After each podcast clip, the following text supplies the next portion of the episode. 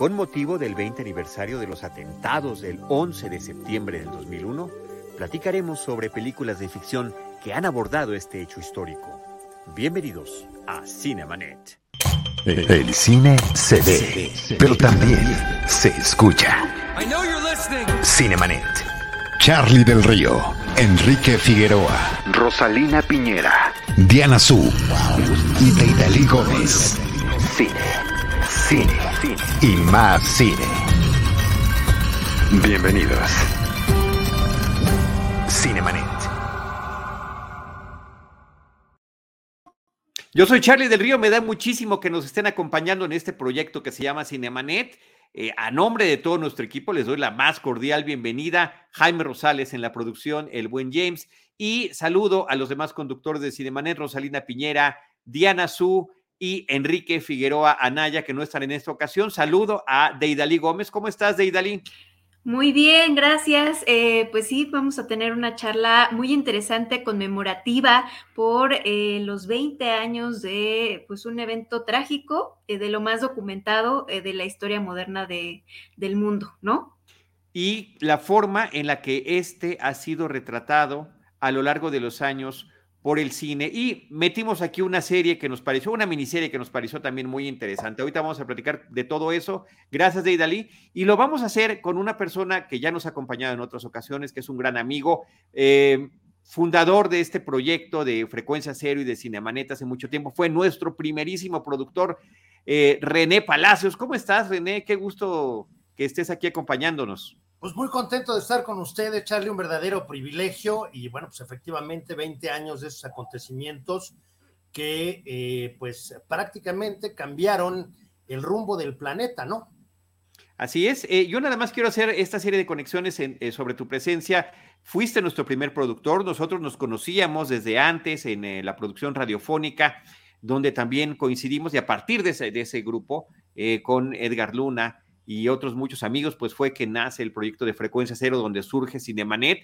Tiempo después, ya que te habías eh, separado de eso, eh, nos reencontramos en Efecto TV, donde eh, pues fuiste reportero y también conductor televisivo y siempre has tenido, René, esta especialización en los temas de relaciones internacionales por tu carrera, por tu trayectoria, por tus investigaciones, inclusive por tu recorrido en diferentes partes del mundo. Tú, eh, para que lo sepan nuestros amigos que nos escuchan, René ahorra cada céntimo que gana en sus trabajos para poder, al menos hasta antes de la pandemia, poder ir al menos una vez al año a algún recóndito lugar del planeta, eh, no necesariamente a, Orlando. no como turista, no como un turista de esos que van y sacan foto. No, para nada. No, no, no. Eh, eh, eh, para sacar fotos profesionales, pero para también vivir la experiencia. Cuéntanos nada más brevemente de algunos de esos recónditos sitios que has visitado.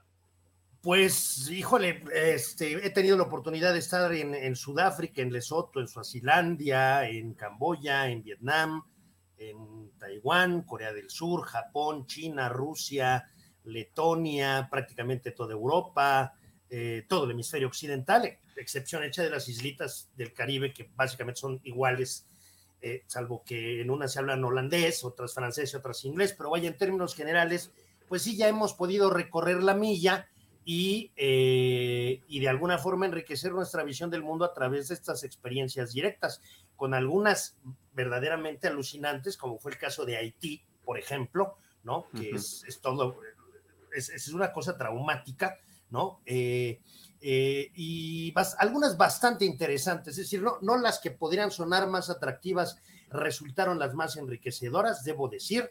Por ejemplo, pues ir a Argelia como para qué va alguien a Argelia, ¿no? Sin embargo, a mí la experiencia me resultó eh, ampliamente enriquecedora y bueno, pues así se dan esos contrastes, ¿no? Y pues seguiremos en ello si es que la pandemia lo permite, ¿no? Claro, Claro, claro, claro. Pero bueno, muchas gracias por eso, muchas felicidades por todo lo que has compartido con nosotros. Cuando estuviste eh, como conductor en Efecto TV, en la última parte que tuvo, en la última etapa de existencia de ese canal, fue cuando además me tocó compartir contigo semanalmente. Me recibías los viernes para dar las recomendaciones de cine, así que muchas gracias.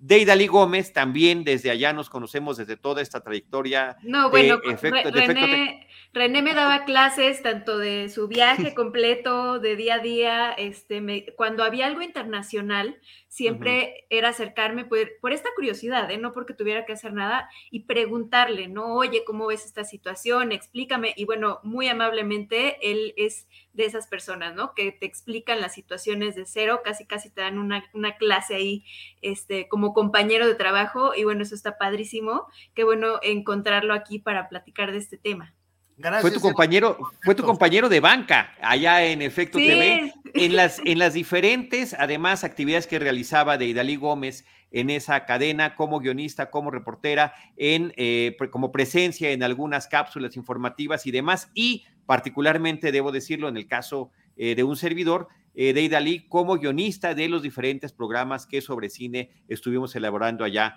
con nuestro queridísimo también productor Germán del Olmo. Así que bueno, toda una serie de em, experiencias que hemos compartido, cómo el camino nos ha llevado por ese lado, pero insisto, lo que siempre ha destacado, y también eh, René ha tenido podcasts diversos eh, sobre las temáticas que él aborda, entre otros estaba imposible estar de acuerdo, ¿no?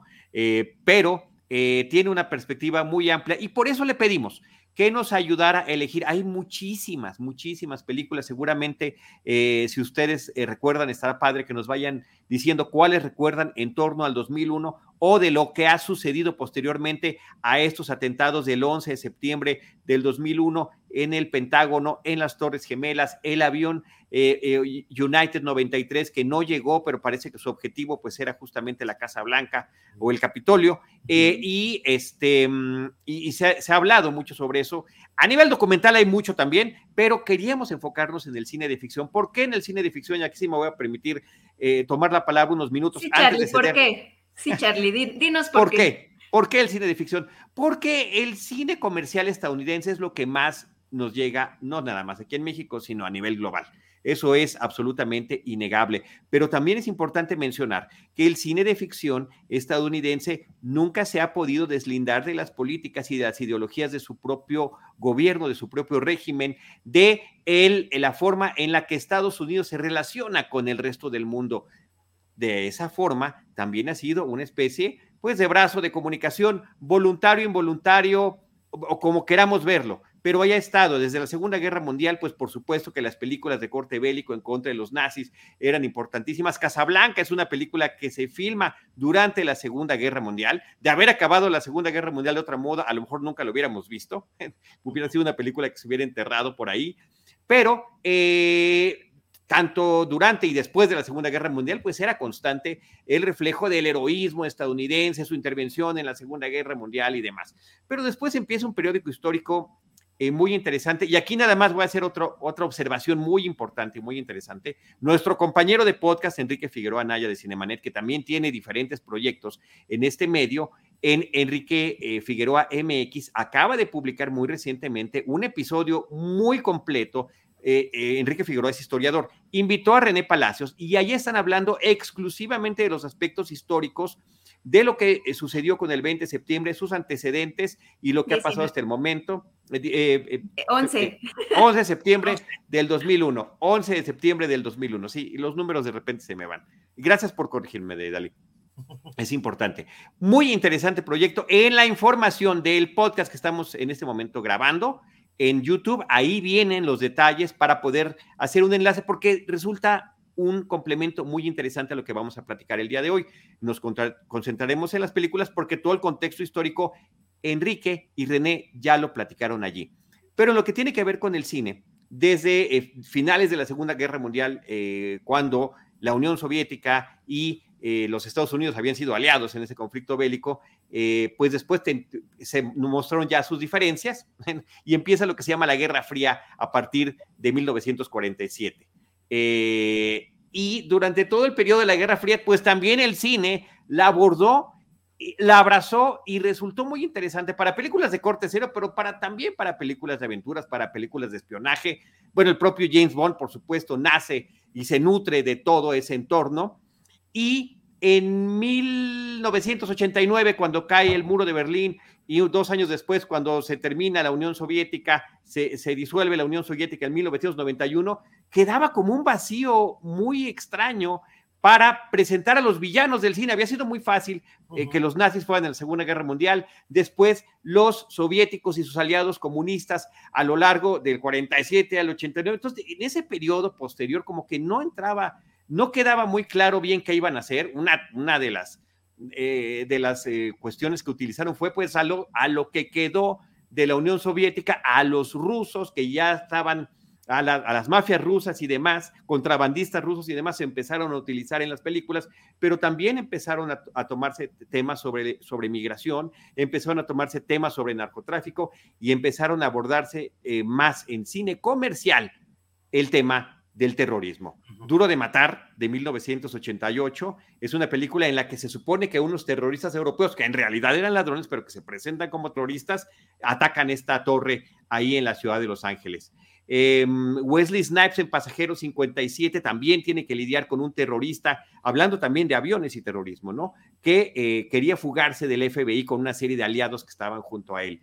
Hay otra película, mm, la verdad que es muy divertida, Mentiras Verdaderas de James Cameron con Arnold Schwarzenegger y este, Jamie Lee Curtis, donde un agente, eh, un espía estadounidense, pues tiene que lidiar con la amenaza de un grupo eh, terrorista árabe en territorio estadounidense. En 1996, Executive Decision, decisión ejecutiva con Kurt Russell, Harry Barrell y Steven Seagal, hablan sobre el secuestro de un avión, un 747, que había sido eh, tomado por eh, un grupo de terroristas del Medio Oriente que querían detonar una bomba con químicos en la ciudad de Washington. Eh, después está la película en 97, Air Force One donde el presidente Harrison Ford, interpretado por Harrison Ford, tiene que luchar directamente contra terroristas, en este caso era interpretado por Gary Oldman, decisión crítica o momento crítico, creo que es como se llamó en México, la que yo les decía de Executive Decision que es la que nos está poniendo ahí, ahí Jaime en este momento. Y, te puso antes una escena icónica, ¿no? Ahí de, de Jamie Lee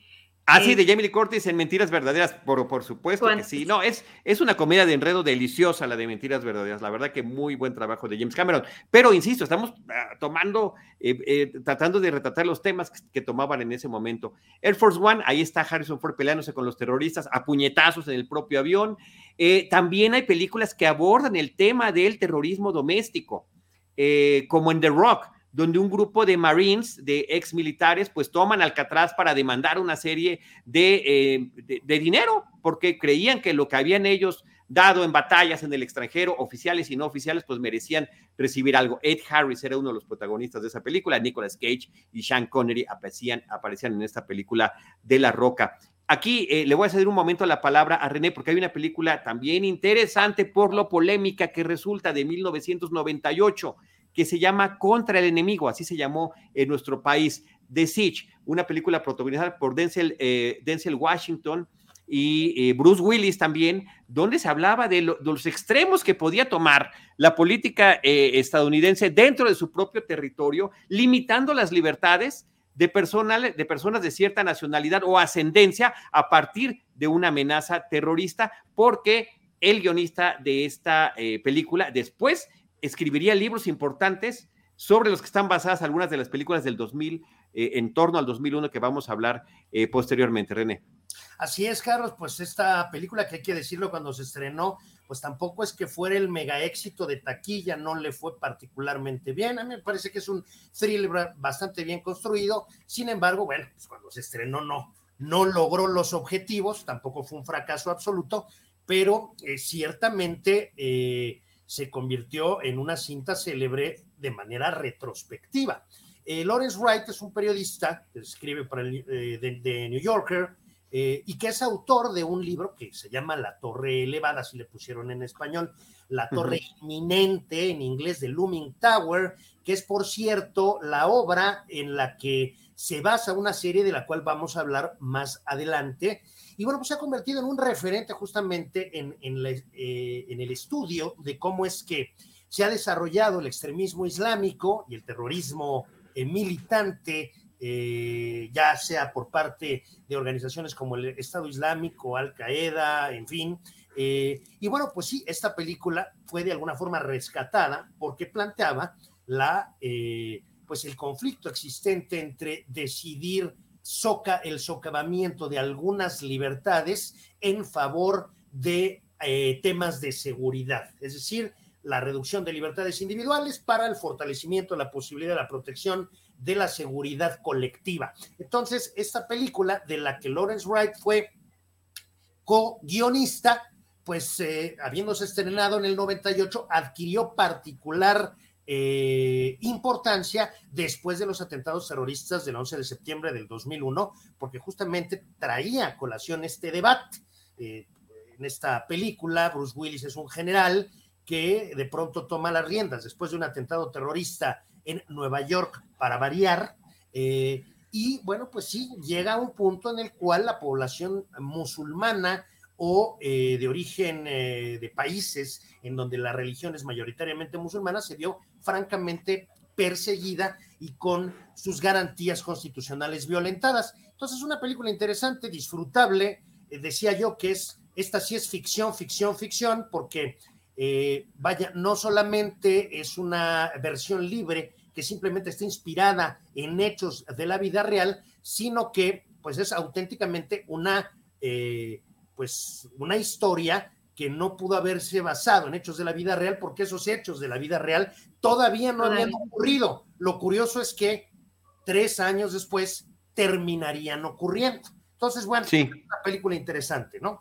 Y, unas medidas de extrema derecha que se toman en esta película. Eh, digo, está un antecedente también histórico, ese sí real, durante la Segunda Guerra Mundial, la forma en la que gente de ascendencia japonesa que ya eran ciudadanos estadounidenses, fueron metidos en campos de concentración en el propio territorio estadounidense porque se podía sospechar que cualquiera de ellos podría pertenecer al enemigo. Terrible situación que, por cierto, entre algunas de las películas donde se eh, narran estos hechos está una película de Alan Parker que se llama Come See the Paradise, que justamente está hablando de este periodo histórico. Así que eh, ahí está ese antecedente que pues también es importante porque como dices, tan solo tres años antes de lo que serían hechos reales es que se estaba planteando.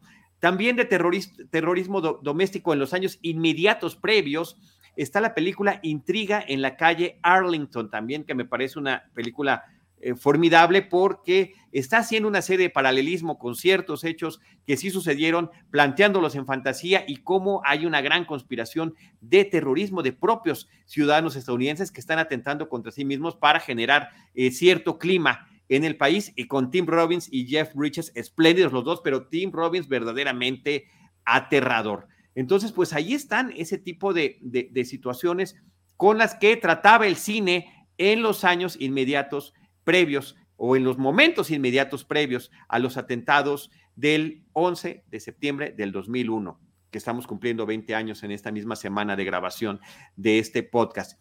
Pero justamente después de los atentados, muchas películas que ya se habían producido o que estaban terminando de producirse o que estaban por estrenarse, tuvieron que posponerse, cambiar escenas, eh, reescribir situaciones y demás, porque después de un... Em, bombardeo mediático de imágenes de lo que, de lo que pasó, principalmente, los atentados, insisto, fueron en diferentes lugares, pero principalmente por la cantidad de gente que fallece, eh, por la terrible espectacularidad del hecho de las Torres Gemelas, eran las torres, las torres incendiándose, las torres cayendo, las torres explotando, las torres, eh, la gente corriendo del polvo, la gente ensangrentada, que, que el público estaba, el público particularmente estadounidense, que lo tenía 24 por 24 en todas sus cadenas televisivas, y el resto del mundo que lo veíamos también en todo momento, que eh, Hollywood se hace un poquito para atrás y dice, pues tenemos que, quitar algunas cosas, y trataron como de borrar inclusive cualquier escena que incluyera las Torres Gemelas.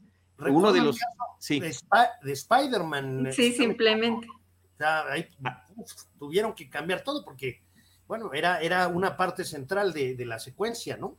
No era parte central de la película, era de estos que se llaman teaser trailers, que son anticipos, son escenas que no vienen en la película, pero que te invitan a ver la película. En esta secuencia, en este trailer, eh, teaser trailer se le llama, el, hombre araña eh, detenía a unos ladrones de un banco poniendo una gran telaraña entre las dos torres gemelas y donde se quedaba atrapado el helicóptero donde estaban tratando de huir estos hombres. Inmediatamente se quitó. Pero había también series de televisión que inclusive en sus secuencias de créditos iniciales aparecían las Torres Gemelas y las tuvieron que quitar, entre ellas Sex and the City, Los Sopranos, The Late Show with David Letterman. O sea, eh, eh, cambiaron sus entradas justamente para que esto no apareciera. Había otras películas que incluían alguna que otra toma de las Torres Gemelas y también fueron editadas antes de lanzarse. Zoolander, eh, The Time Machine, Men in Black 2. En el caso de Men in Black 2, el final era en las Torres Gemelas y ahí sí lo reescribieron para que sucediera en la Estatua de la Libertad.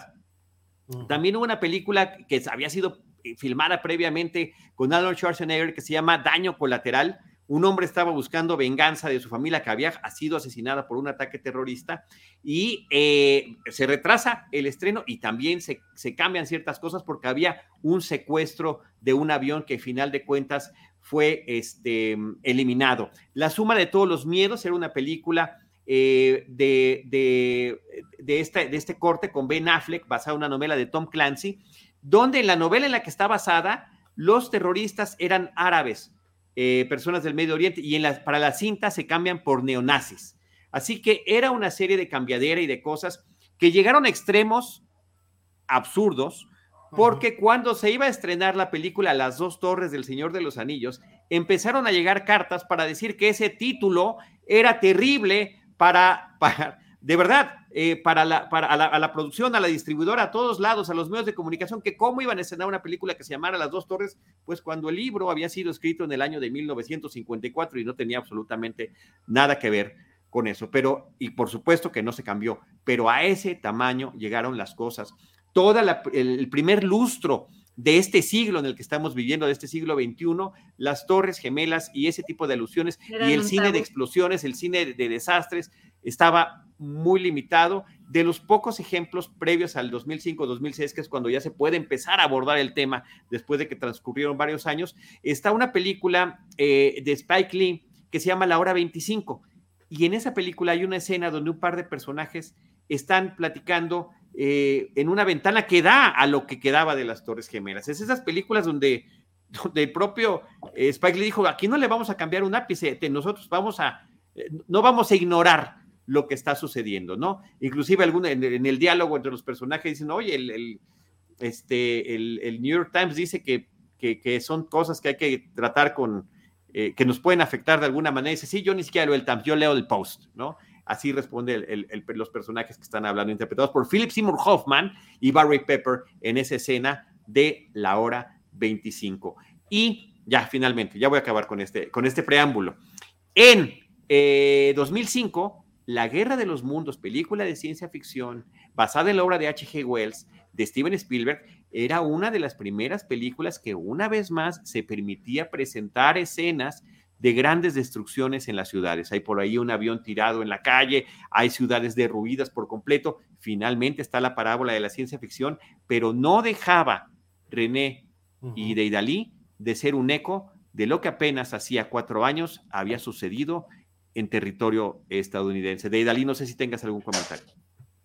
Sí, eh, pues justo eh, creo que el tema de las ficciones, porque yo te preguntaba al inicio, de, cuando me propusiste eh, lo del podcast, que por qué ficciones, ¿no? Yo estaba como muy clavada con documentales y sobre todo con novedades como, como punto de inflexión que está ahorita en Netflix y que es como tiene todos los, los, capítulos y va contando paso por paso qué fue lo que pasó, incluso por qué pasó, ¿no? los atentados.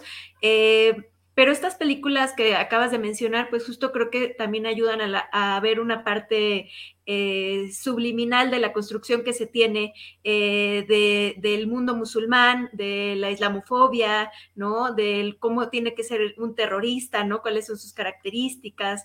Eh, y pues podemos incluso juzgar, ¿no? Si realmente se abordan sus motivaciones y desde qué perspectiva o eh, si todo lo que vamos a ver ahorita en esta lista que les vamos a presentar, pues es solamente está sesgado desde el tono patriótico, ¿no? De Estados Unidos. Así es, así es, de Dalí. Eh, pero el tono efectivamente cambió muchísimo después de todo eso. Es hasta años mucho más recientes cuando ya podemos ver, pues digo, el cine de desastre por su espectacular, efectos especiales y demás, siempre ha sido muy atractivo.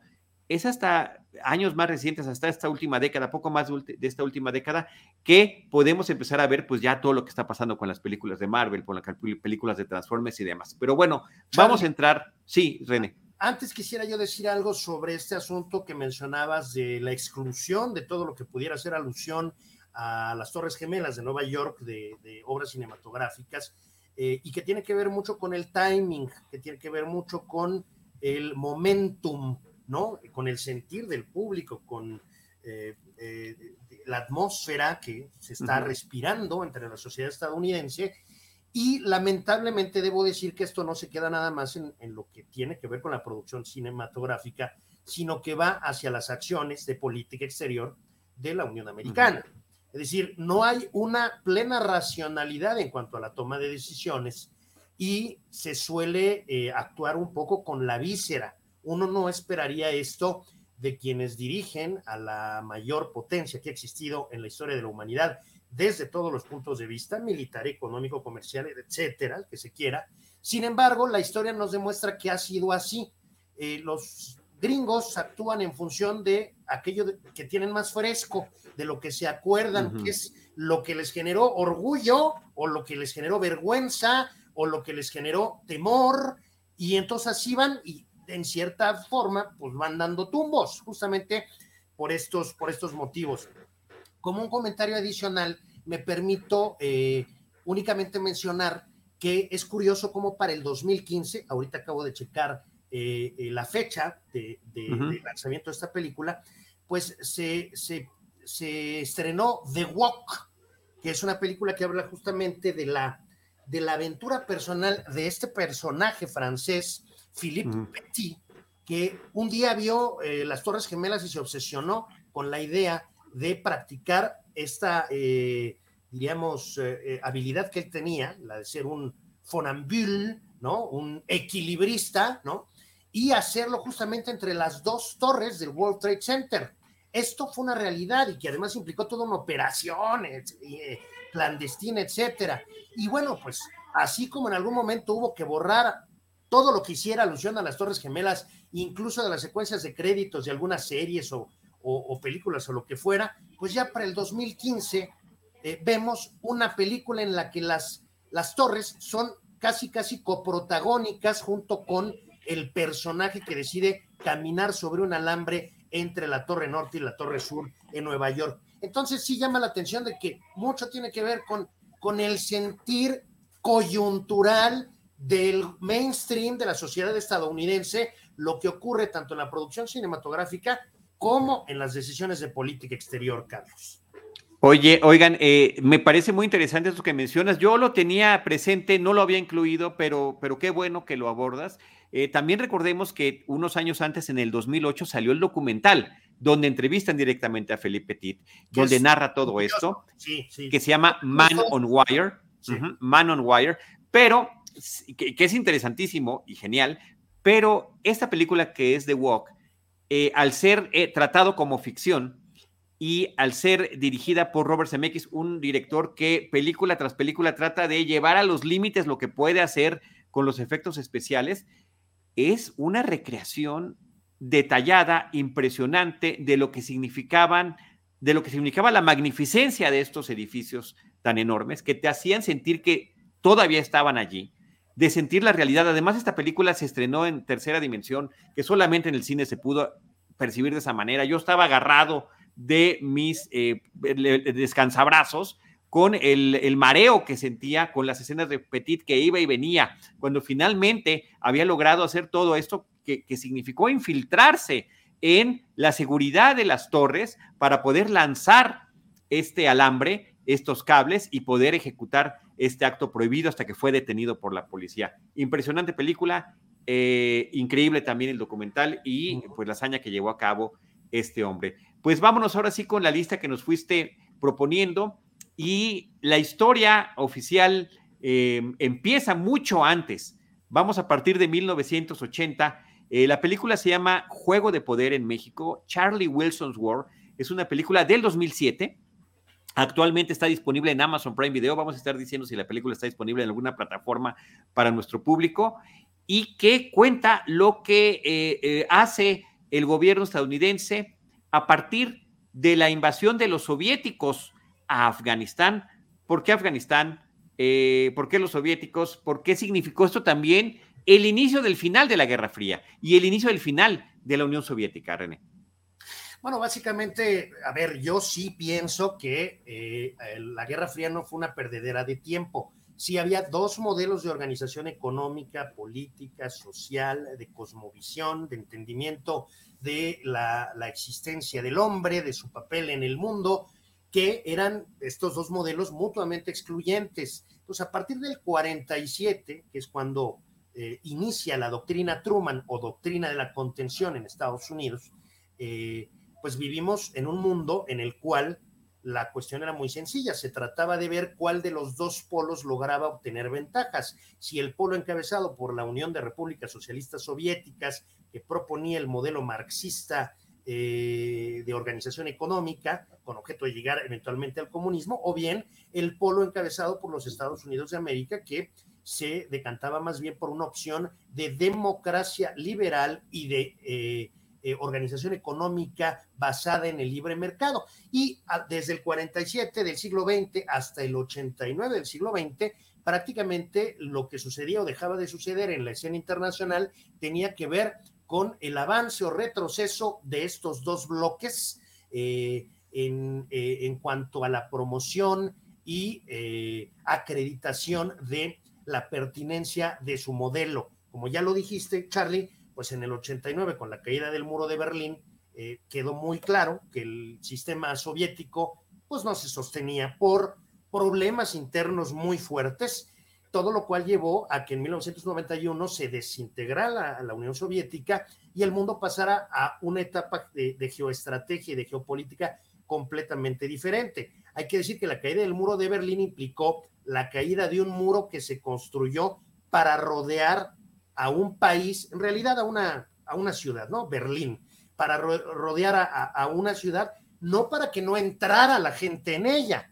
sino para que no se saliera. Entonces, en esa medida, el modelo soviético, el modelo comunista, pues fue francamente eh, inferior al modelo propuesto por eh, Europa Occidental, Estados Unidos, etcétera, eh, todo lo cual se capitalizó en la década de los 90 del siglo XX, antes justamente de que llegara el 2001. Eh, lo cierto es que parte de esta lucha entre estos dos bloques se libró en Afganistán. En Afganistán llegó al poder un gobierno con tintes marxista-leninistas, prosoviético, apoyado por Moscú. Eh, era todavía el gobierno de Leonid Brezhnev cuando se decide la intervención militar soviética en Afganistán para sostener, para respaldar al gobierno prosoviético existente en Kabul. Y bueno, pues los estadounidenses de manera indirecta, porque en la Guerra Fría nunca hubo un enfrentamiento directo entre Estados Unidos y la Unión Soviética por la existencia de armamento nuclear estratégico, de manera indirecta los estadounidenses, y aquí es donde se rescata la figura y se resalta la figura del congresista Charlie Wilson, pues eh, eh, impulsaron todo un programa de financiación, apoyo, asesoría a los mujahidines afganos que eh, actuaban en contra de la invasión soviética, en un primer momento con muy poco éxito y con muchísimas bajas, y posteriormente, eh, y gracias a la ayuda estadounidense, fueron cambiando el balance de, de fuerzas hasta que forzaron ya bajo la, eh, el liderazgo soviético de Mikhail Gorbachev a la retirada soviética de Afganistán, pues ahora sí que con la cola entre las patas. Toda, eh, toda coincidencia con lo que hemos visto en semanas recientes, diría yo que pues, es una mera eh, casualidad. No, no es ninguna casualidad, es un poco más o menos lo mismo, producto de este carácter coyuntural con el cual se toman decisiones de política exterior en Estados Unidos, pero bueno, lo cierto es que sí, efectivamente, en 1989, eh, eh, pues la, Unión Soviética se retiró, se termina retirando de manera definitiva de, eh, Afganistán y es básicamente de lo que trata esta película. Pero en, la, en lo que se hace y sobre todo en lo que se deja de hacer con el apoyo de los estadounidenses a los mujahidines, es donde comienzan a sentarse las bases de lo que después va a terminar traduciéndose en el movimiento radical islámico que al final de cuentas tendría su pináculo como expresión internacional en los atentados terroristas del 11 de septiembre del 2001. Aquí yo para terminar nada más diría, y echando mano de un, de un refrán árabe, eh, que reza un poco más o menos así, yo contra mi hermano, yo y mi hermano contra mi primo, yo, mi hermano y mi primo contra el mundo. Entonces, ¿qué pasaba durante lo que se narra en la, en, la película de Charlie Wilson? Bueno, somos aliados los mujahidines y los norteamericanos en la lucha contra los soviéticos, pero una vez terminada esa lucha con la derrota soviética, espérame tantito, ¿eh? Ya, ya esa alianza termina y vamos a puntualizar las diferencias que ciertamente existen entre nosotros y ahí en ese financiamiento de Estados Unidos a estos grupos de resistencia es donde vemos la base de lo que después sería eh, pues esta organización internacional terrorista que buscaba socavar los intereses de la Unión Americana en el exterior en particular y de Occidente en general, Carlos Siriana. Sí, pues eh, Juego de Poder, eh, no sé si dijeron que estaba basada en hechos reales. Eh, vamos a, volver a, decir pues que tiene la perspectiva de un congresista, no de, de, una persona estadounidense y que pues de alguna manera también tiene un tono muy especial esta película, ¿no? Sí, sin duda. es una película que está narrada con mucha ironía. Está además vista desde el punto de vista de este congresista interpretado por Tom Hanks, que la verdad lo hace genial, que es un bon vivante, es un hombre que vive la vida, es un congresista que se la pasa. Bueno, cuando empieza la película, está con algunas eh, mujeres en una jacuzzi. Hay muchos escotes en esta película. no, no, no, pero no son escotes. A veces, a veces ni escotes. No, exacto. Eh, sí, exacto. está viviendo la vida en un hotel de Las Vegas.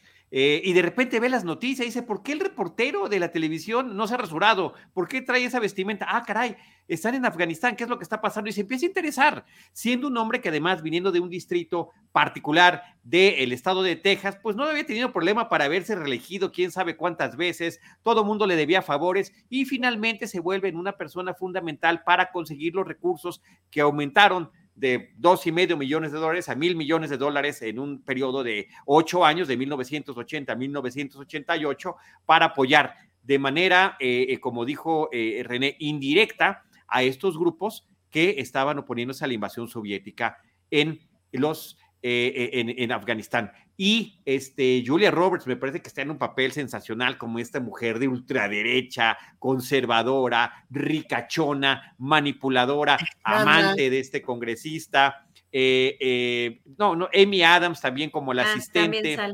Philip Seymour. Sensacional. Y bueno, y Philip Seymour Hoffman, como este hombre de CIA, que no puede entender cómo eh, este individuo está consiguiendo lo que puede conseguir y terminan finalmente aliándose.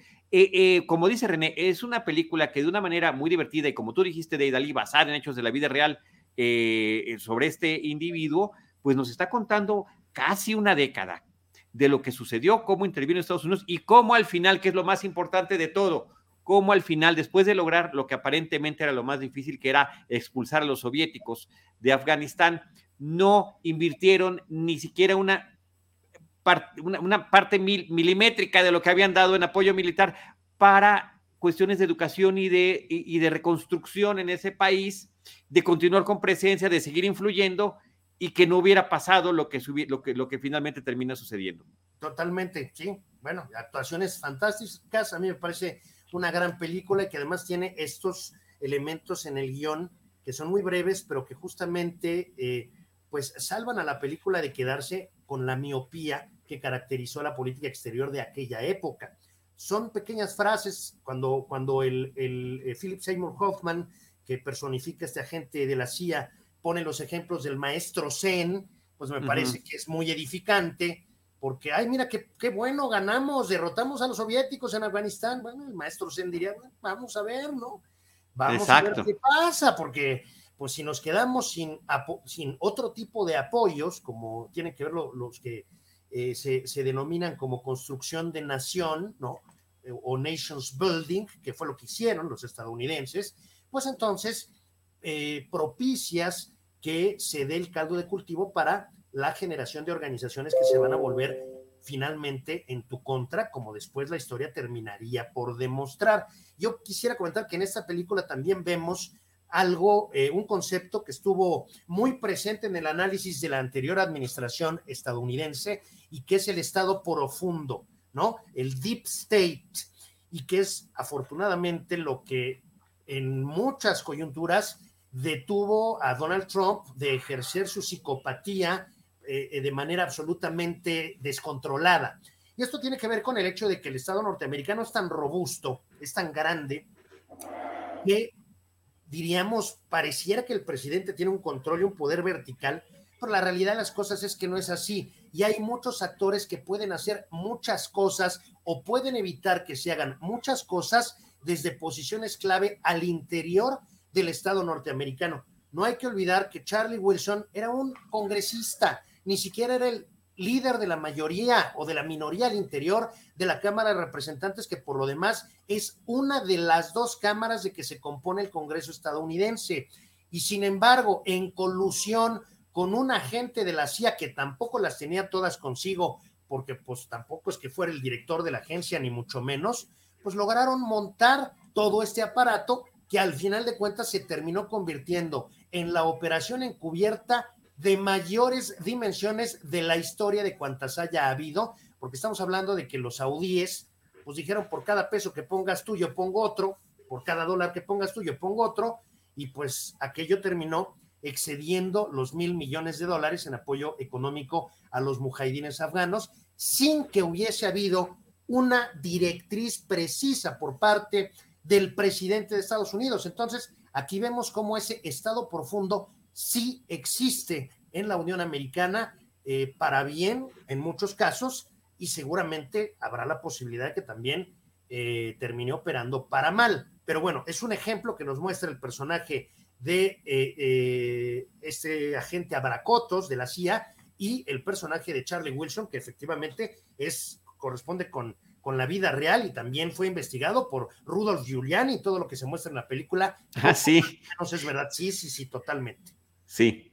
Pues ahí está Charlie Wilson's War o Juego de Poder, película disponible en Amazon Prime Video, es del 2007 y narra hechos del 80, de 1980 a 1988. De ahí nos vamos a pasar al siguiente eh, proyecto que estamos mencionando, la única miniserie que viene en esta selección eh, hecha para este programa y es justamente la que mencionaba hace ratito René, mencionaba el libro La Torre Elevada, eh, la serie se llama The Looming Tower es miniserie, son como 10 episodios, narran hechos de 1998 al 2001. Y aquí es interesantísimo cómo vemos cómo están funcionando de manera separada las partes que investigan cuestiones de terrorismo del FBI y de la CIA y que por no estar compartiendo información por un tema de celo profesional o de tratar de llevar y manipular la investigación hasta cierto lado, pues no terminan pudiendo evitar cosas que, que, francamente parece que de acuerdo a lo que nos cuenta esta historia, que además es lo que dice el libro, que es una investigación periodística,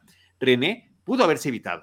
Bueno, es, a ver, eh, hay que poner en claro este asunto. No solo es una investigación periodística, sino que es una investigación periodística altamente respaldada, documentada, reconocida y premiada. Lawrence Wright por esta obra, La Torre Elevada de Looming Tower, se ganó el premio Pulitzer y el premio Pulitzer no se lo está ganando un cuate que escribió ahí alguna faramaya de, no sé, de alguna teoría de la conspiración, etcétera. No, es un premio, ¿no? Quizá el premio de periodismo más importante del mundo.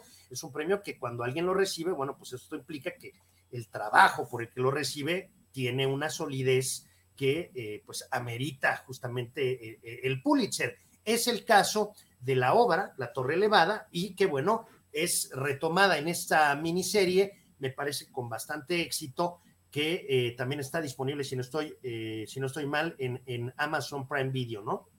Correcto. Sí, exacto. Y aquí, aquí, también, nada más rápidamente. No, no, adelante. Así como había dicho, fíjense ustedes que a todo dar, cómo el Estado profundo en la Unión Americana te permite hacer cosas buenas, Ejemplo, lo que hizo Charlie Wilson y el agente de la CIA. Bueno, pues aquí como vemos cómo el, la CIA. Como el estado profundo te lleva a cometer unas pifias terribles. ¿Por qué?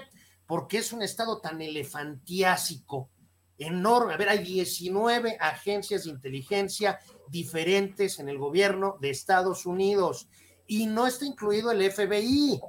Y aquí en esta miniserie nos muestran cómo la rivalidad y la reticencia en cuanto al hecho de compartir información existente entre el FBI, particularmente eh, el agente Schmidt de la Central de Inteligencia, pues le fueron poniendo piedritas en el camino a la posibilidad que la Unión Americana hubiera tenido de evitar que lo sucedido el 11 de septiembre terminara ocurriendo. Entonces aquí vemos el, mismo ejemplo, pero al revés, el Estado profundo poniéndose eh, el pie, dándose de balazos en los pies y facilitándole el trabajo a aquellos que quieren afectar los intereses de la Unión Americana. Digo, después de los atentados del 11 de septiembre se tomaron medidas para por lo menos atenuar los problemas generados por las diferencias entre agencias.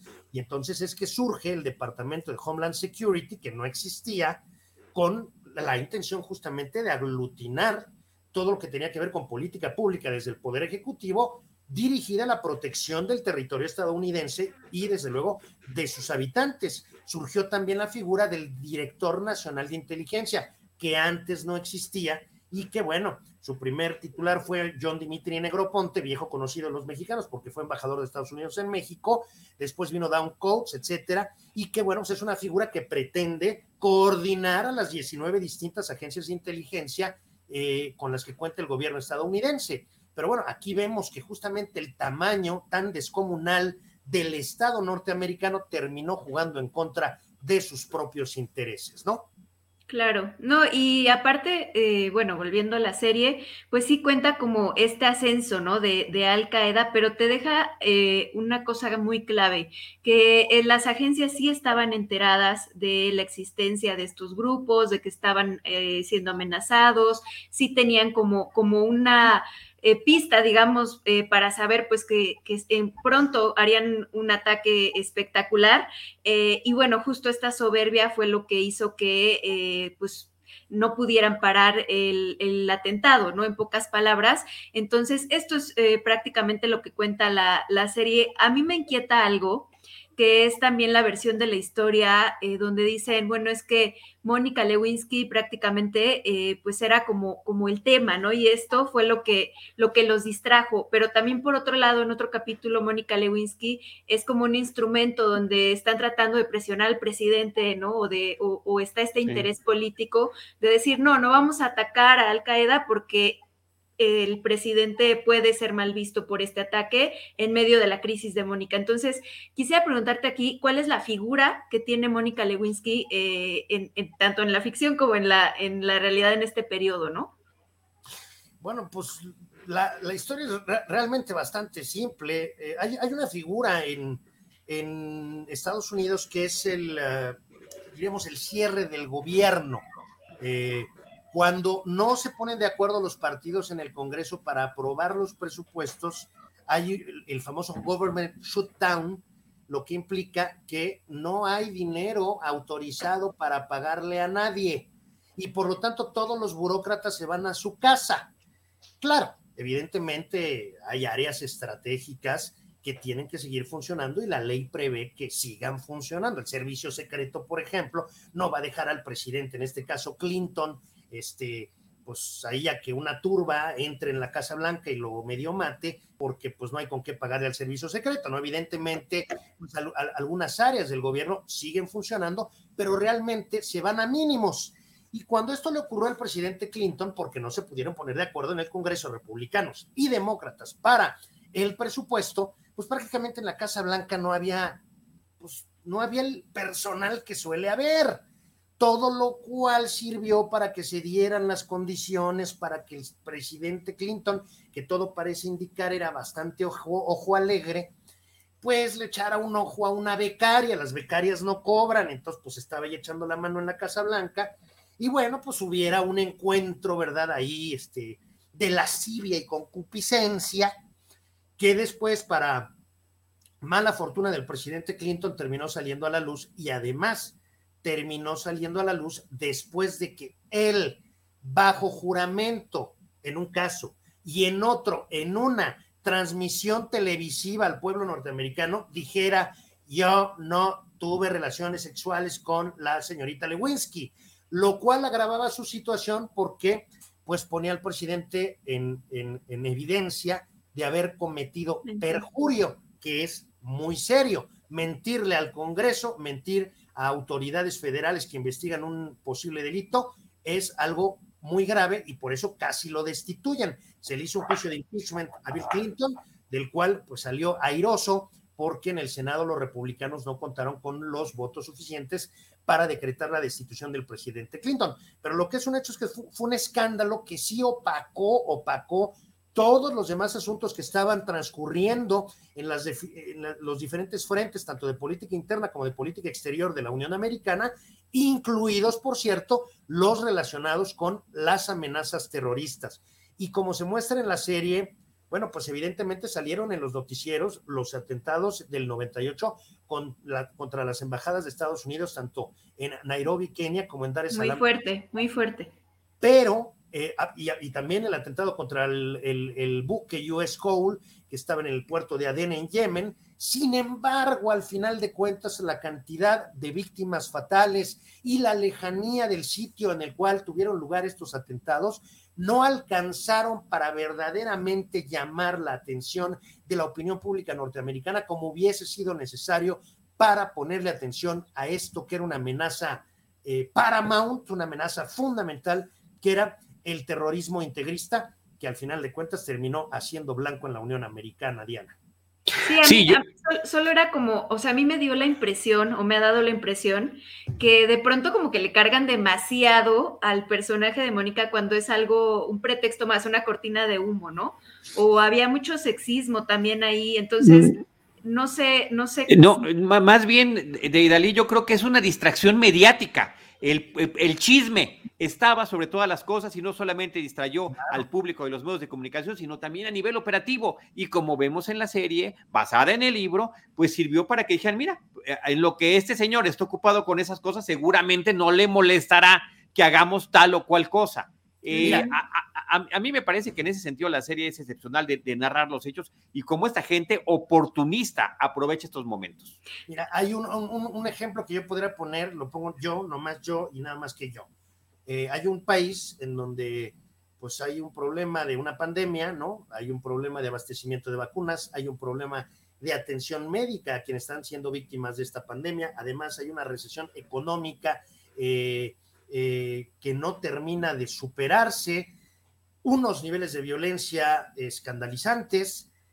Y bueno, de pronto, cuando todo esto es una realidad, hay algunos gobiernos a los que les conviene que la gente de pronto mejor esté discutiendo si fue pertinente o no pertinente quitar la estatua de Cristóbal Colón. Porque es, es más, tiene más más de chisme, más de chiste, más de, oye, ya viste esto, ya, o sea, no tiene ni pies ni cabeza, etcétera. Claro. Y algo similar me parece que ocurrió con Mónica Lewinsky. Sí, y es, y es una de las lecturas, ¿eh? O sea, no quiero como que todo el tema de Lumin Tower, porque esto es medio capítulo, media, así aparece ya en una tele aquí y todo el capítulo gira en torno a otra cosa. O sea, hay, digamos, solo era como, como asentar que está presente como un punto eh, de, digamos que a lo mejor podríamos analizar después, ¿no? Este, ¿qué, carga tiene histórica esta mujer ahí, que creo que es demasiada de la que realmente tuvo. Eh, yo, creo que, yo creo que sí la tuvo, Diana, pero no por ella, no debería de haberla tenido. Fue por lo que a los seres humanos nos interesa. Este programa se está grabando un día después de que en la Ciudad de México eh, hubiera un temblor. Eh, Ayer en la Ciudad de México también, en, en su sede, la Suprema Corte de Justicia de la Nación emitió un fallo que prácticamente echaba por tierra cualquier posibilidad de perseguir penalmente a cualquier mujer que optara por la interrupción del embarazo. Honestamente, a mí me parece de alcances muchísimo mayores el asunto ocurrido en la Corte que el temblor. Sin embargo, después del susto que nos pusimos todos, pues de qué hablamos? Del temblor. No estamos discutiendo, oye, mira, fíjate que con esto se da un paso histórico, porque ya los estados no van a poder decir, no, pues a mí no me importa, yo aquí en Tlaxcala o aquí en Colima, este, pienso de esta manera y voy a legislar. No, no, no, a ver, espérame, no. La Corte ya se pronunció y ya te fastidiaste. Es, es inatacable. E, e, el, el alcance me parece muy superior al temblor. Sin embargo, insisto, ¿de qué hablábamos? Del temblor. ¿no? Lo mismo pasó con el asunto Lewinsky, al margen de la propia Mónica Lewinsky. Es una cosa en donde los medios huelen qué es lo que vende periódicos, qué es lo que gana rating en una transmisión televisiva y se van sobre ese tema, no sobre los temas importantes y luego se termina pagando el precio. ¿Cómo? Pues con el 11 de septiembre, por poner un ejemplo, ¿no? Claro, no, y The Lumen Tower tiene algo muy interesante que también habla pues de el, el, ellos hacen una recreación o, imaginan cómo fue este, esta lluvia de ideas que tuvo Al Qaeda para decir cómo iba a ser el ataque, que es una de las escenas que a mí me voló la cabeza. Tiene otras partes eh, ya, digamos, posterior a, los atentados, donde cada, cada personaje está rindiendo cuentas de sus acciones, ¿no? Ante eh, la corte. Entonces, es sumamente interesante. Y ya último comentario para no extendernos. Eh, quiero destacar la participación de este actor eh, que la hace de agente del FBI eh, musulmán, que es Tahar Rahim, y él, bueno, eh, lo vamos a ver también en The Mauritanian, ¿no? Más adelante en esta película que, él pues hace una historia de un preso en Guantánamo y me parece un actor que debemos de seguir, ¿no? que, tiene una trayectoria ahí con potencial. Absolutamente. Y, él y el personaje que está interpretando, que se llama Ali Sufan. Ali Sufan es el verdadero investigador del FBI, que es además funge como uno de los productores de esta miniserie y que además en esa eh, serie documental de Netflix que estabas comentando al inicio del programa, es uno de los entrevistados. Eh, a mí me parece completísimo el trabajo y, está ahí el sustento de esta investigación que menciona, ganadora del Pulitzer que mencionó eh, René, que le da la solidez que necesita, además de las interpretaciones de Jeff Daniels, de Peter Skarsgård, que son increíbles, eh, y que nos permite ver a estos seres en todas partes del mundo. No se trata de buenos y malos, ni de blanco ni de negro. Está la imperfección del ser humano. Este investigador de la CIA, el de Skarsgård, podría ser un fundamentalista, o sea, inclusive tiene su propio séquito y también a nivel personal, familiar, financiero, el personaje de Jeff Daniels, que es el principal investigador del FBI, que es muy bueno para su trabajo, pero muy malo para sus relaciones personales y familiares y económicas, están, están teniendo. Entonces, esa esa diversidad de personajes es lo que me gusta, al mismo tiempo que nos está presentando los, los hechos históricos, el ataque terrorista en África, eh, lo que está sucediendo en los medios, lo que sucede tras bambalinas, completísima, 10 episodios que valen la pena, salió hace tres años la miniserie, continúa ahí vigente y creo que hoy más que nunca vale la pena verla. Está en Amazon Prime Video, La Torre Elevada de Looming Tower. Eh, eh, narra hechos de 1998 al 2001 y después está esta serie de, de, guía que es a través del 2004 con la comisión investigadora René de lo que había sucedido y la investigación con los sobrevivientes después de tanto tiempo. Así que bueno, ahí está esa recomendación.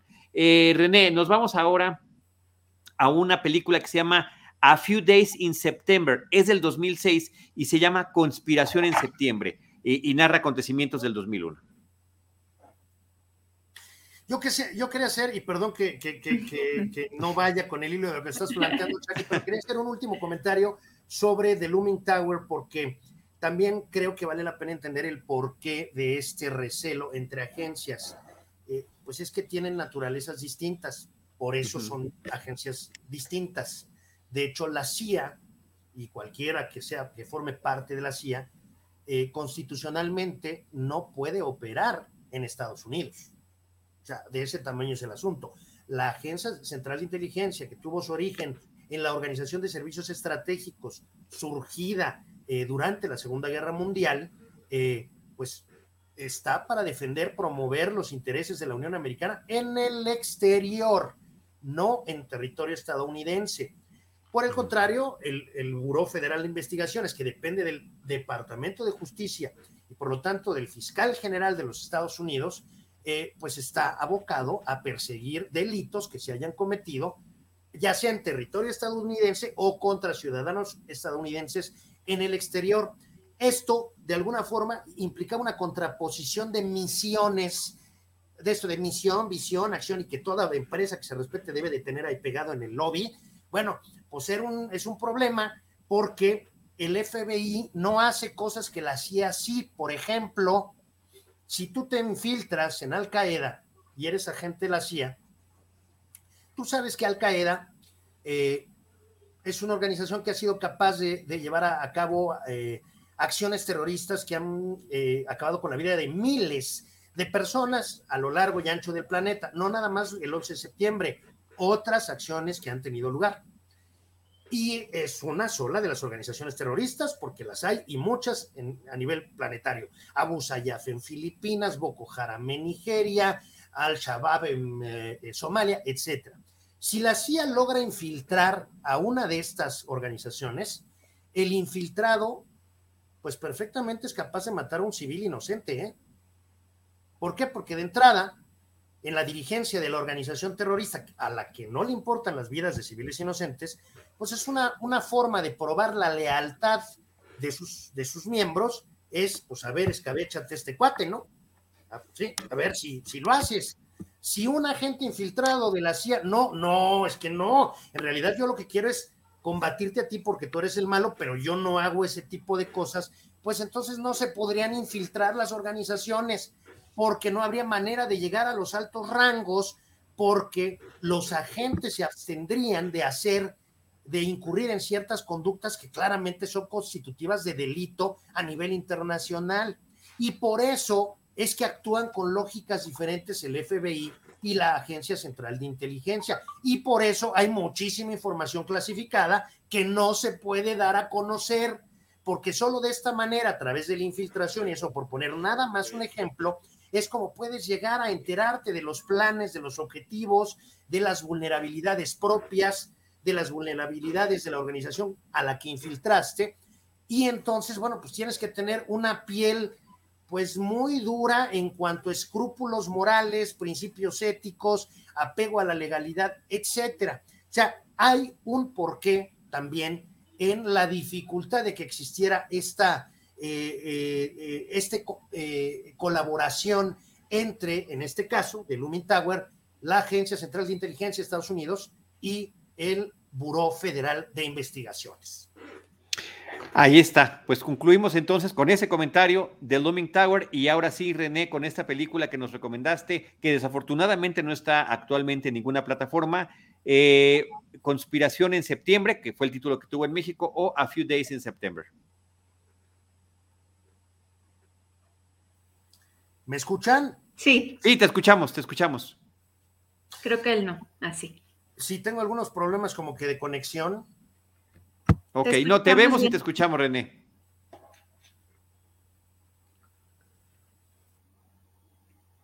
Mm. Aló, aló. Bueno, esta película, voy a, voy a continuar con eh, la guía conforme nos la había planteado eh, el propio René es una película que eh, está narrando los días previos a, un, a los atentados del 11 de septiembre, cuando un espía recibe información de que algo terrible va a pasar el 1 de septiembre, justamente días antes. Y es lo que está narrando esta cinta. No sé, René, René, ya, lo, ya ni lo veo ni lo escucho. Sí, es una película en la que sale, eh, por las imágenes que estamos viendo, eh, Juliette Binoche, ¿no? Eh, John Torturro, y bueno, pues también tiene como perspectiva de primera persona a un agente de la CIA, ¿no? Esta película que nos, que nos recomienda René. Sí, y que, e insisto, el, el, tema por la que le estamos comentando es porque justamente empieza 10 días antes de lo que serán los hechos que continuarán o que llevarán inmediatamente hacia ese 11 de septiembre. En este recorrido de Dalí que estamos haciendo eh, cinematográficamente y también a través de series desde 1980, como para poder entender este concepto, pasando por algunas situaciones que pasaron en los 90 y a los momentos inmediatamente previos. Em, eh, ah, yo creo que le pedimos a nuestro productor y a René si se pueden conectar y reconectar para que podamos eh, eh, restablecer la comunicación con él. Eh, mira, aquí nos está poniendo una imagen de cómo se llamó en algún otro lado la película, algunos días en septiembre, posiblemente en España. En México se llamó Conspiración en septiembre. Ahorita que regrese René a ver si la quiere comentar. De ahí nos vamos pues a lo que sería una de las primeras películas de, em, ¿cómo llamarle? De grandes directores, con grandes estrellas, donde se estaba tomando el tema. Y es la película World Trade Center, en México se llamó Las Torres Gemelas, es una película del 2006, es una película de Oliver Stone. Oliver Stone, que es un realizador que ha hecho a través del cine de ficción y también de, uno que otro documental por ahí, una suerte de revisión histórica de lo que son algunos de los momentos emblemáticos de Estados Unidos y él parte desde su inicio de trayectoria como guionista de sus propias experiencias. En una película del 86 que se llama Pelotón, Platoon, pues justamente a partir de lo que él vivió en Vietnam, eh, pone en perspectiva los horrores que se vivieron y cómo, eh, y los excesos del propio gobierno estadounidense. Además, en aquella película con un reparto impresionante que tenía. También tiene entre, sus películas John F. Kennedy, JFK, donde también ahí sí aborda de manera completa el tema de las teorías de la conspiración, de que no pudo haber sido solamente un solo asesino, un solo francotirador el que acabara con este presidente de los Estados Unidos y demás. Una película que también causó en su momento gran polémica. Ha hecho películas sobre Nixon, ha hecho películas sobre Bush Jr., eh, tiene también nacido el 4 de julio con eh, Tom Cruise, también el tema de los veteranos de guerra y cómo son eh, tratados en los Estados Unidos. Y me llama la atención porque siento que no es el Oliver Stone que conocemos con World Trade Center. Es súper correcto. Cuando decía que la, visión patriótica estaba justo pensando en él, ¿no? En que pues es una de las películas que yo creo que la mayoría de las personas han llegado a ver. Eh, tiene esta, esta palomita en cuanto a acción, en que es una, una historia de supervivencia eh, de policías en un lobby de una de las torres pues porque esta, esta eh, estructura en algún punto se, vino abajo y entonces pues tenemos aquí todo el discurso de, ser un héroe, de, aguantar, de salvar a los, a los compañeros, de que te está esperando la familia afuera, ¿no? Y, ver qué vas a hacer, eh, si vas a lograr sobrevivir o no. Entonces esta película, eh, incluso me acuerdo que hasta tiene una escena un poco transporting, ¿no? Ahí ya casi hasta el final digo, es como de las más eh, populares. No sé, le fue bien en taquilla, no recuerdo yo la verdad. Yo creo, yo creo que le ha de haber ido muy bien. René, ya que te tenemos de regreso, ¿nos escuchas? Ya estoy, de vuelta, no sé si ustedes me escuchan a mí. Te escuchamos muy bien, René. Yo no sé si quieras comentar, ya nos saltamos a World Trade Center, no sé si quieras comentar algo de conspiración en septiembre, de A Few Days in September. Estaba, estaba yo escuchando lo último que comentaban, eh, diríamos, de Oliver Stone. A mí, yo, a ver, si, si me agarran la, diríamos, el, sentido del comentario. Yo creo que hubiera esperado de Oliver Stone una película diferente. Sí, eh, es lo que decíamos. Esta, esta de, de, Oliver Stone tendría que haberla hecho Clint Eastwood. ¿Sí? Y Oliver Stone tendría que haber seguido a hacer lo que hace, que es estar jodiendo. O sea, es decir, ¿no? Me parece que es, eh, diríamos, desde el punto de vista tanto del enfoque como de la historia que se cuenta, demasiado coyuntural. O sea, finalmente la, historia es los, eh, los eh, bomberos, ¿no? O los eh, policías. los policías que están ahí y que sí, evidentemente, pues se, murieron prácticamente 400 entre, diríamos, entre policías, bomberos, etcétera. Digo, evidentemente vale la pena hacer una obra cinematográfica, pero conociendo a Oliver Stone, que es el que está como cuchillito de palo, pues yo no hubiera esperado de él una obra que tuviera más que ver con el cuestionamiento de la postura estadounidense en materia de política exterior y que llevara a preguntarse, pues, ¿por qué rayos fritos nos pasó lo que nos pasó el 11 de septiembre?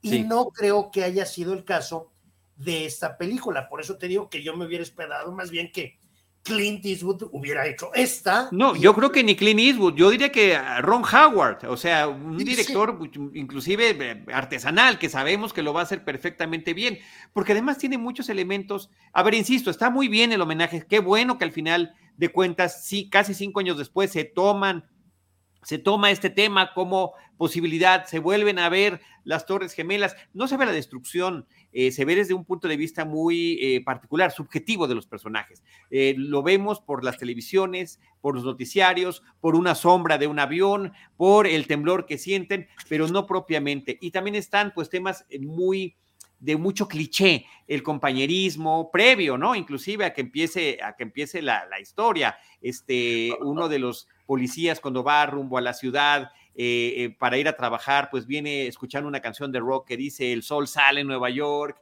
eh, llega a juguetear ahí con sus compañeros en los lockers, dos individuos que están en el metro de Nueva York se ve hasta esta, sabemos que Nueva York es una ciudad cosmopolita y demás, pero también es una ciudad como la nuestra, muy grande, pues donde hay adversidad, ¿no? Entonces, dos personas están platicando, dos extraños platican sobre el béisbol en el metro, como demasiado propia la película en ese sentido, ¿no? Pero al final de cuentas, pues sí está narrando eh, desde el punto de vista de dos policías, de dos de los eh, eh, hombres de los individuos que fueron de primera respuesta y de los cuales tantísimos, como dices tú, por cientos fallecieron en este, en este lugar y cuenta la historia de dos de los que sobrevivieron gracias también a estos intentos de rescate. Pero finalmente se pone una vez más en la pantalla grande el tema después de casi cinco años, René. Ahora, sí, no sé cómo, qué, opine Diana, pero pues hiciste un recuento de algunas obras de Oliver Stone y bueno, nacido el 4 de julio, que es mm. una casi denuncia a la política seguida a lo largo de varias administraciones eh, frente a lo que representó el reto de involucrarse en la guerra de Vietnam, ¿no? Por ejemplo, ¿no? Eh, JFK, que es, bueno, la, investigación llevada a cabo por el fiscal general de Luisiana, Jim Garrison, que fue publicada en un libro y que Oliver Stone llevó a la pantalla en una película trepidante que tuvo mucho éxito que me parece extraordinaria y que, bueno, pues señala los puntos flacos del informe de la Comisión Warren en torno a eh, que Lee Harvey Oswald era un asesino solitario que tenía además la, eh, la peculiaridad de que de un día para otro, eh, pues a través de una suerte de epifanía, le llegó una capacidad de utilizar rifles de asalto que no tenía ni Chris Kyle y que, pues, logró darle dos tiros al presidente desde una posición que ni los mejores tiradores pudieron. En fin, es Oliver Stone que está puntualizando, está señalando a través de su obra cinematográfica, aceptando que no deja de ser ficción, algunos, algunas lagunas, algunos vacíos, algunas insuficiencias del sistema estadounidense, del gobierno, de la conducta, de esto, de aquello. Este, y en esta, en esta, en esta, obra me parece que como, como que se confundieron a la hora de firmar cuadros, ¿no? Dalí y Picasso, y, entonces, pues tú ves que este es de Oliver Stone, y pues bueno, pareciera de, de otro director, que pues, puede hacerse una, una película muy emotiva sobre, sobre supervivencia, camaradería, este, todo este asunto, pero creo que todo lo que tiene que ver con el 11 de septiembre y lo que está detrás, pues daba justamente para una de estas, de, de, estas que te gustan a ti, Oliver. Pues no, hasta fue a hacer un documental con Chávez. A Cuba. Y con Fidel, y no. Sí. Aquí, aquí era donde, ¿no? Aquí era donde. Este era el momento, pero bueno, pues eso es lo que queda. No sé si quieren, Si quieren soltar la lagrimita, pues la pueden ver en Netflix, en Star Plus, eh, ahí está. O a veces también creo que hasta la pasan en la tele, ¿no? Pero sí. ahí está esa peli. World Trade Center del 2006, las Torres Gemelas, narra hechos del 2001 principalmente y después en el 2003 porque se ve que hay un reencuentro de algunos de los sobrevivientes. Las Torres Gemelas y como dijo eh, Deidali, Netflix y en Star Plus, ahí está. Eh, para seguir este orden cronológico de los acontecimientos narrados por el cine de ficción, nos vamos a una película del 2006 que es del mismo año pues que World Trade Center, que creo que está mucho mejor elaborada, que se llama United 93 Vuelo 93, disponible en HBO Max y en Netflix la película. Ahí la pueden ver. Narra específicamente hechos del 11 de septiembre del 2001. El director es Paul Greengrass, un hombre que tiene antecedentes en el documental y que también mucha de su obra eh, de ficción está basada en hechos reales, en, tragedias reales que él ha retratado. Ahí está Domingo Sangriento, ahí está también eh, Captain Phillips, está 22 de julio sobre lo que sucede en, Noruega y en esta película eh, pues está contando la perspectiva de lo que sucedió desde este vuelo 93, que es el único que se retrasó de los cuatro tomados por los terroristas de Al Qaeda ese 11 de septiembre y que por ello tiene un destino distinto. René. Pues es que eh, es una historia real, esto está documentado y que como tú bien dices, Carlos, eh, todo se reduce a un retraso en el aeropuerto de Newark, que es uno de los tres eh, con los que cuenta la ciudad de Nueva York. El principal es el aeropuerto Kennedy, el segundo justamente es Newark, que está en New Jersey, y el tercero, que más bien es para vuelos locales, es el aeropuerto La Guardia. Bueno, pues este avión salía de la compañía, la compañía United, el vuelo número 93, y que tenía por destino la ciudad de San Francisco. Eh, las condiciones para que se diera lo que narra la película, pues tienen que ver con que el avión no salió a tiempo, tuvo un retraso de algo así como 30 minutos, todo lo cual permitió que los pasajeros que iban a bordo pudieran enterarse a través de sus eh, celulares. De sus celulares, porque es posible recibir señal de celular en un avión, sobre todo cuando se está volando a baja altura. Este, de que se habían secuestrado otros aviones y de que estos aviones habían sido impactados en, primero, en una de las torres gemelas del World Trade Center, luego en otra de, las torres gemelas del World Trade Center y luego en el Pentágono.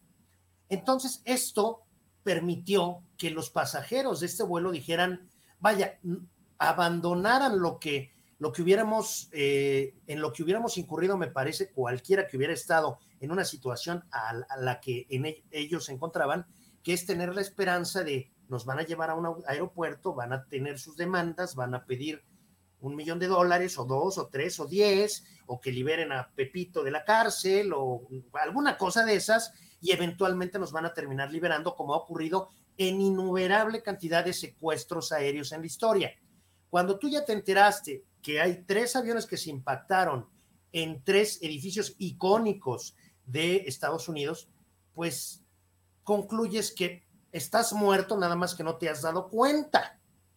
Y entonces es que se da esta, eh, eh, pues esta organización de los pasajeros para intentar rehacerse con el control de la aeronave y eventualmente pues eh, elevarla nuevamente y salvar la vida y salvar la situación que los terroristas pudiesen tener en, en mente. Desafortunadamente, cuando intentan esta operación, el avión está volando a muy baja altitud y pues en la refriega con los terroristas termina perdiéndose el control y pues eh, eh, el avión termina impactándose en Pensilvania sin ningún sobreviviente, ¿no? Es una, es una historia, me parece muy bien contada, muy completa y que habla de un episodio muy específico que incluye, sí me parece que heroísmo por parte de los pasajeros de este vuelo y eh, y que tuvo repercusiones importantes, porque según tengo entendido y todo, todas las investigaciones serias que, que han salido en torno al 11 de septiembre, ese cuarto avión tenía por objetivo el Capitolio. Entonces, el Capitolio no, no se dañó. Eh, y bueno, pues este fue el único de los, de los aviones que no lograron su objetivo, ¿no? Claro, ¿no? Y aparte, o sea, es estar viendo una película de esas pesadillas que en la vida quieres eh, sufrir y te la crees. O sea, porque hay películas sobre secuestros en aviones donde no sientes nada, ¿no? O de estás, te sientes como en tu lugar seguro. Pero esta película, eh, Paul Greengrass logra como transmitirnos todas las fases que van pasando estos pasajeros de descubrimiento, de decepción, de tristeza, de todo. Eh, y sobre todo también hay otro, ¿no? Porque no solo vemos lo que está en el aire, sino lo que aparece eh, desde el punto de vista de, las torres de control. Y pasa algo muy importante en esta película que es eh, estas decisiones de parar el tráfico aéreo de, este país tan importante, ¿no? Eh, este sí, sí tenemos que bajar a todos los aviones o no, o los derribamos, ¿no? Y, saber qué realmente pasó, creo que es de lo más impactante, ¿no? Independientemente de la historia del grupo de, pasajeros, esta película eh, yo creo que es esta dimensionar lo que ocurrió eh, concretamente con el tráfico aéreo eh, de Estados Unidos el 11 de septiembre del 2001. Sí, un, perdón, René, uno de esos aciertos es la forma en la que lo cuenta, esta cámara en mano, este eh, de repente parece que algunas situaciones transcurren en tiempo real, el, la forma en la que los pasajeros abordan el avión, eh, lo que sucede mientras efectivamente en las torres de control, en algunos mandos oficiales ya de militares, cuando eh, está la noticia, el desconcierto entre todos, porque además empieza desde lo que sucede con los otros aviones. De repente desaparece del radar uno de ellos. El, eh, el, American Airlines número 11 cuando iba volando sobre Manhattan. No les queda claro lo que está sucediendo, no les queda claro la dimensión de lo que está pasando y cómo de manera simultánea están sucediendo muchas cosas, René. Totalmente de acuerdo, Carlos. Me voy a atrever a hacer un comentario que sé que es delicado, pero creo que, que tiene, eh, que tiene, digamos, solidez argumental y por eso me voy a atrever a hacerlo. Yo cuando hablaba de, de la película de Oliver Stone, que me parece había sido una oportunidad para este director que su carrera cinematográfica se ha caracterizado justamente por poner el dedo en la llaga y decía que quizá hubiera esperado justamente alguna visión crítica con la que no necesariamente yo tendría que estar de acuerdo, pero bueno, creo que estas visiones, aunque no se esté de acuerdo con ellas, siempre son enriquecedoras porque si no, entonces nos estamos todos aplaudiendo nuestra manera de cantar, aunque todos berriemos horrible, pues eh, del mismo modo, eh, en lo que tiene que ver con la historia de las operaciones especiales, que es, son estas operaciones de sorpresa que normalmente son llevadas a cabo por eh, individuos de élite pertenecientes a unidades de altísima especialidad de los ejércitos de los estados del planeta, la verdad es que en la historia de las operaciones especiales nunca ha habido una operación que se haya logrado con tanto éxito partiendo de tan pocos recursos como fue la operación ideada por Khalid Sheikh Mohammed el 11 de septiembre del, 2001. Y creo que la película de Paul Greengrass lo retrata muy bien. Los agarraron con las manos en la puerta. No sabían ni qué hacer no tenían protocolos, eh, el, vínculo militar entre quienes dirigían la, cuestión de la aviación civil eh, eh, y las Fuerzas Armadas, pues no estaba bien montado, ¿no? Veíamos ahí que algunas escenas en el NORAD, en el famoso Comando de Defensa Aeroespacial, que por cierto es una organización binacional americano-canadiense, pues tampoco quedaba muy claro qué, qué hacer, qué no hacer, cuáles eran las famosas rules of engagement, ¿no? Entonces, todo esto claramente estuvo considerado en la planificación de esto que es un, un, acto deleznable, criminal y completamente reprobable, pero hay que reconocer ejecutado de una forma magistral.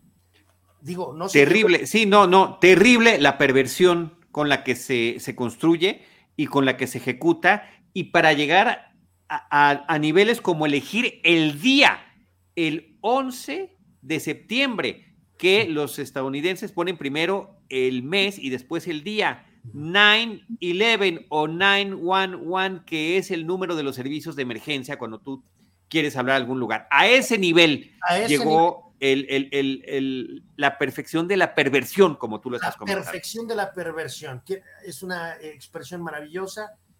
No podemos no reconocer eso porque entonces es ya no querer ver lo que es evidente, ¿no? Es decir, a ver, ¿cómo le hago para que todas las cadenas de televisión en Estados Unidos transmitan en vivo el momento en el que gente mandada por mí estrella un avión en una torre de 106 pisos en Nueva York, porque eso fue lo que ocurrió. Primero viene el impacto en la torre norte de, American Airlines 11, pero cuando esto ocurre, pues todas las cadenas comienzan a transmitir en vivo imágenes de qué, pues del World Trade Center. Entonces el impacto en la Torre Sur fue transmitido en vivo. ¿Qué más quiere un grupo terrorista que tener resonancia? Y no una resonancia de, miren, puse una bomba en una embajada y se murieron 100. No, una resonancia que es, van a transmitir en vivo el momento en el que la bomba que voy a poner en la embajada explote y mate a 100. O sea, es la perfección de la perversión o la perversión llevada a la perfección en la ejecución no sé cómo decirlo, pero creo que es algo que nadie... Aterrador, aterrador, aterrador, aterrador como lo tenían planeado. Y también pues es interesante, tú decías, eh, el intento de los pasajeros por tratar de tomar el control del avión, pero a pesar de que todo mundo en ese avión falleció, no causaron mayor daño a nadie más. Decías tú, bueno, no tocaron el Capitolio, bueno, ¿qué importa el edificio? Al final de cuentas, pues son las otras vidas humanas las que estaban en juego. Y eso nos remita a esa escena de The Looming Tower que platicamos hace ratito y que mencionaba de Idalí, que era cuando en alguna tienda, en algún lugar, imaginada, claro, por supuesto, para esa serie, decían, oye, ¿para qué? Cuando estaban planeando, dice, ¿para qué volar los aviones en el, en, el mar? porque no que caigan en algún lugar para que tenga efecto, ¿no? Claro. cómo, se confeccionaba eso? Eh, sí, claro. Yo quería darle las gracias a Luis Loyola que nos manda saludos y nos pedía justo hablar de esta película, ¿no? United. Así es. Y bueno, y decía de Fahrenheit 911, solamente que, como les habíamos platicado desde el principio, estamos abordando el tema de ficción. No quiero desanimarlos, pero nos quedan 10 minutos para poder concluir este programa. Eh, recientemente se estrenó una película, recientemente es hace unos días, en este mismo mes de septiembre del 2021, que se llama ¿Cuánto vale la vida?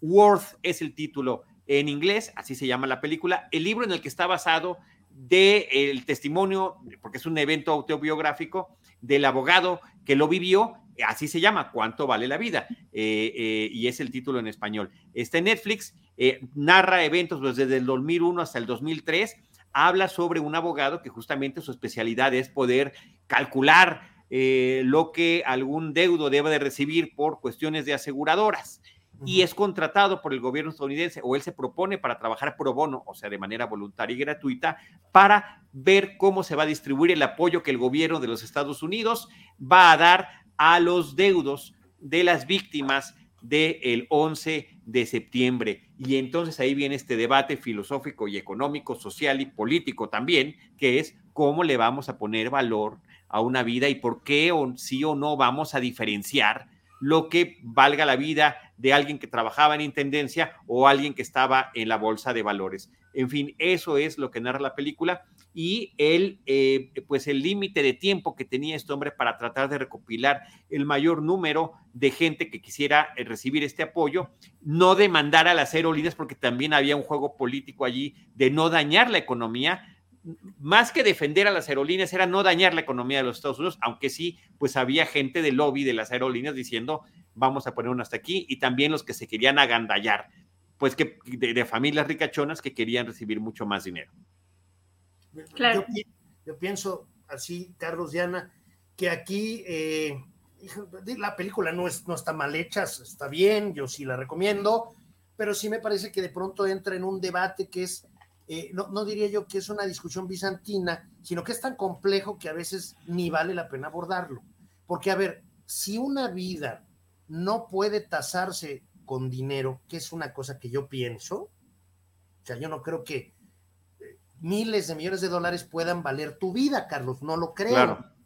Bueno, entonces, pues ahí la dejamos y ya no hay dinero y no hay, y no hay nada porque no, es que no te puedo yo compensar con algo que no es equiparable. Cuando los posibles receptores de la indemnización eh, aspiran o están dispuestos a que ésta se dé en la forma de dinero, pues están aceptando que la vida humana es tasable. Ni modo, así es. Tiene que haber una cantidad, alguien la tiene que poner y algunos la recibirán y en función de qué, pues de una serie de elementos que muchas veces son medio medio crueles o te llevan al cinismo o te llevan a una posición en donde todo el mundo te quiere quemar vivo. Ahora, tampoco nos podemos eh, engañar en cuanto a que todas las vidas de todo el mundo valen lo mismo. No es cierto. Si yo me muero mañana en un accidente automovilístico, pues tú lo vas a sentir mucho, Charlie, quizá tú también, Diana, pero poco más va a suceder. Si le pasa lo mismo al señor Joe Biden, pues cambia la cosa, ¿no? O sea, una cobertura internacional brutal, este, y ahora qué vamos a hacer, ¿por qué? Porque tienes consecuencias diferentes, alcances diferentes, repercusiones diferentes. Es una realidad, nos guste o no, y por eso los estados destinan recursos para dotar de seguridad a sus altos dignatarios no así a los ciudadanos de a pie. Oye, entonces tú eres un ciudadano de segunda. No, mi hermano, no eres un ciudadano de segunda. Simplemente que no tienes bajo tu control, digamos, el, la titularidad del Ministerio de Defensa. ¿Sí? ¿Me explico? De acuerdo. Sí. Sí, sí, sí, de acuerdo con todo eso, René. De acuerdo con todo eso, pero me parece que lo interesante de la película de Idalí es que pues era algo que ni siquiera se nos había ocurrido que, que debe haber pasado. Eh, eh, ¿Qué, es lo que les, les, digo? Toda esta selección tiene perspectivas muy, o sea, burbujas, ¿no? Antes, después, durante el hecho, y en este caso es después de que ya había sucedido toda esta tragedia, nos van a, y lo plantea muy claro desde el principio la, la película, ¿no? Te voy a platicar el dilema que hubo de qué precio tuvieron la vida de las víctimas, y te estoy hablando desde el camarero, el, el mesero, a hasta los altos directivos que estaban en el piso 106 y que es invaluable eh, la pérdida, ¿no?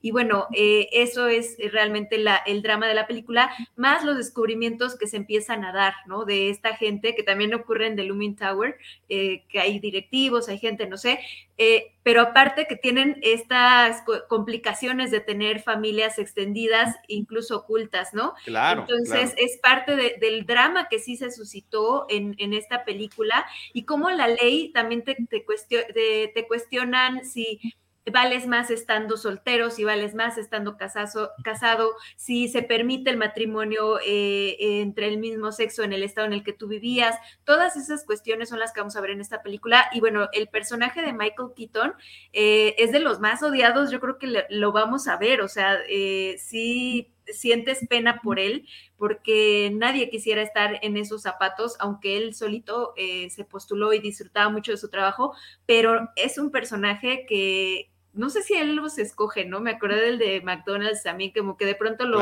le gusta ser odiado por eso, ¿no? Sí sí, sí, Se permite, se permite estos personajes extremos.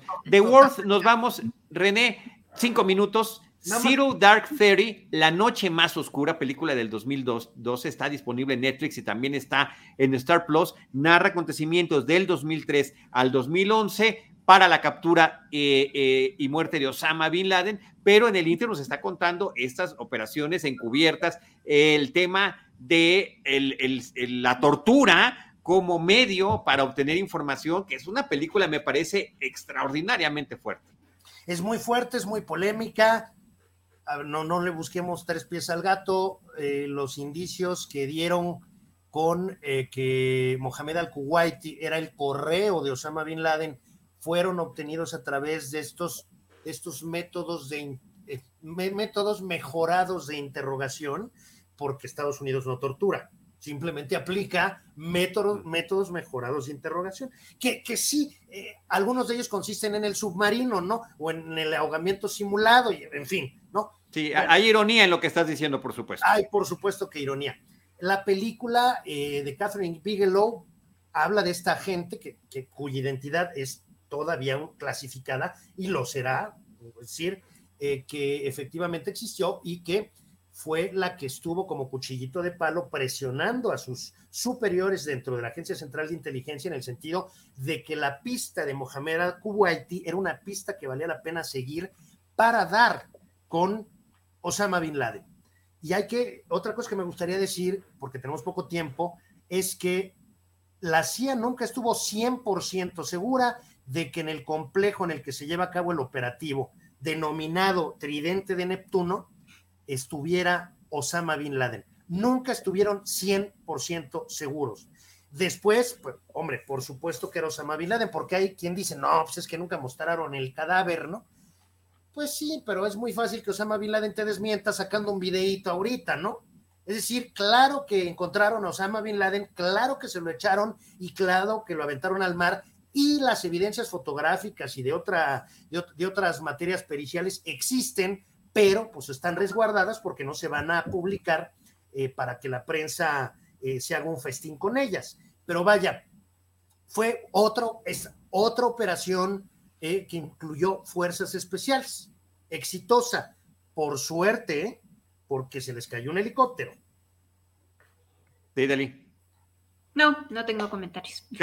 Muy bien. E, vamos a concluir, René y Dalí, con la película The Report. Reporte clasificado es una película eh, original de Amazon Prime Video, eh, estrenada en el 2019.